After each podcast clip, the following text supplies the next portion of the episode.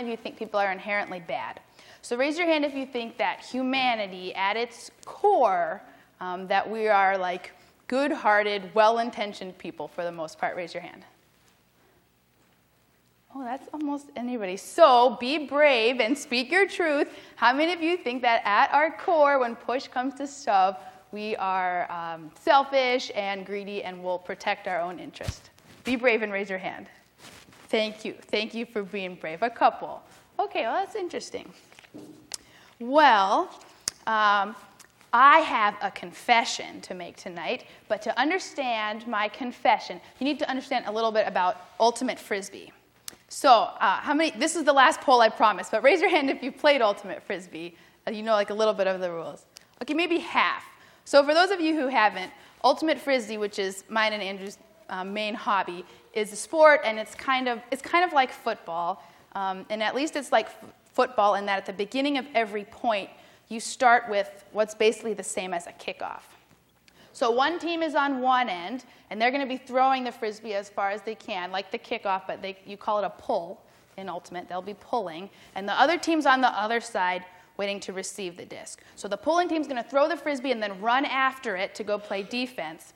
And now, if you're the team that's receiving, whoever's receiving the frisbee, the disc, they have two choices. Either they can catch it while it's still in the air and start playing from there, or they can wait until it drops and then pick it up and start playing from there.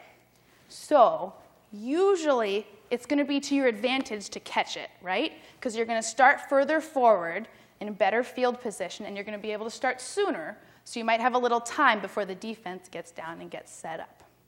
However, catching the pull is risky because if you try to catch it and you drop it, or if you touch it at all on the way down, it's a turnover, and the other team is going to get the disc like right outside your end zone and probably have a really easy score.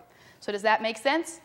So you can let it drop or you can catch it, but if you touch it on the way down, it's a turnover. Okay, great. You've got Ultimate 101 down. So here's the confession. So one time we're playing an Ultimate Frisbee game, okay? And I'm on the receiving team. We're about to receive the pull and the frisbee comes and it's coming right towards me. It's going to land like right, almost right in front of me. And for some reason, without thinking, I reach out and knock the frisbee to the ground. Okay, I have just made a huge and terribly stupid mistake, right? I have turned over the disc right in front of our end zone. And here's what's worse not a ton of people play Ultimate Frisbee in Milwaukee, all of our friends play Ultimate. So not only have I just made this really stupid mistake, I have done it in front of all of our friends. I was so embarrassed that I had done this. You know what I did? I lied. I lied. My friend Laura was on the team we were playing against, and she was coming to play D on me, so she was right in front of me. And she kind of pulls up and she's like, um, that's, that's a turnover. You touched it. And without even missing a beat. No, I didn't uh, I did. No, I didn't. I didn't touch it. And in my head, I'm like, what are you doing? But then by that point, I was so embarrassed that I had lied that I kept lying. And for the rest of the night, I was on the outside really angry, and on the inside, like so embarrassed and ashamed that I had done this really, really stupid thing, not only of hitting the disc, but worse, of lying about it in front of all my friends. So that's my confession, and here's what I want to know I want to know John the Baptist, which family would he have put me in? Which camp would he have put me in? Right? So when we get to our story, John the Baptist, he's out in the desert, he's out in the wilderness, and people are coming to him to confess their sins. And he thinks that some of them don't belong there, that some of them don't deserve to be baptized. And he calls them out in front of everybody, right? Did you catch that in the video? Who does he call out? Who's that, Nikki? The Pharisees and the Sadducees. Yes, in verse 7. The Pharisees and the Sadducees. Okay, so Pharisees and the Sadducees, along with the Essenes, are like the three main groups within Judaism at the time. So they're all Israelites, They're all Jewish, but they're from like three different factions. Think kind of like of three different denominations that we would have today. You're all Christian, but different denominations. Or actually, in this case, a better analogy would be our political parties. So the Pharisees and the Sadducees are like Republicans and Democrats. They're the two main parties. And then the Essenes are this much smaller and much more radical group. So think like the Tea Party or the Green Party. So basically, what's happening is the Pharisees and the Sadducees, they're all in the city at the temple, which is the center of religious and political life at the time.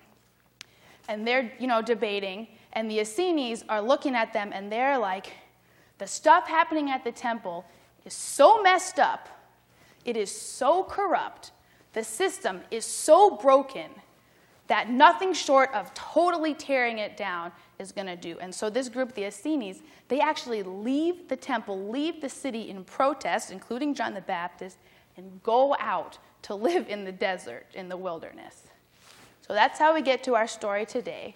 John the Baptist is out preaching in the wilderness, and remarkably, people from the very system that he is trying to challenge and change come out to him wanting to be baptized.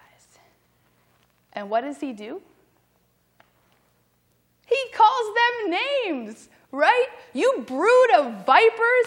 Basically, he's saying, You children of snakes. You might be literally descendants of Abraham by blood, but by your unjust and immoral actions, you have forfeited your right to consider yourselves children of Abraham children of God. This is what John says to them You guys are the trees that need to be chopped down. You are the chaff that needs to be burned in some unquenchable fires. Ouch! That's like some rough stuff. Not such good news for the Pharisees and the Sadducees. But you want to know what the good news of this gospel is? You want to know what I think the good news is? I think the good news is that John the Baptist is not the Messiah. John the Baptist is not the Savior that we have been waiting for. I think there's a reason that God doesn't pick him. There's a reason that we need Jesus and not John. Poor John, he's so close. Seriously, he's like really close to getting what Jesus is going to be about, right? He totally gets that something big is about to happen. That the kingdom of heaven is near, that God is about to break into our world in this decisive and life changing way. John gets that. And John gets that what's happening in the temple has gotten so far out of control and is so far from how God intends the culture to be. He gets that. John gets that belonging to the family of God has nothing to do with your ancestry. He's got that right. And most importantly, John gets and is not afraid to say the hard truth that there are a lot of things in this world, in our society, and in us that have no place in the kingdom of heaven. The phrase kingdom of heaven, you'll hear it in the Gospel of Matthew a lot. It's just the way Gospel of Matthew says kingdom of God. Matthew's written to a Jewish audience, and in Jewish culture, it's disrespectful to say the name of God, so instead they say kingdom of heaven. But so the kingdom of heaven, the kingdom of God, kingdom of heaven, that is the place where everything is exactly as God intended it to be, right? The kingdom of heaven is the place where God's will and only God's will is done.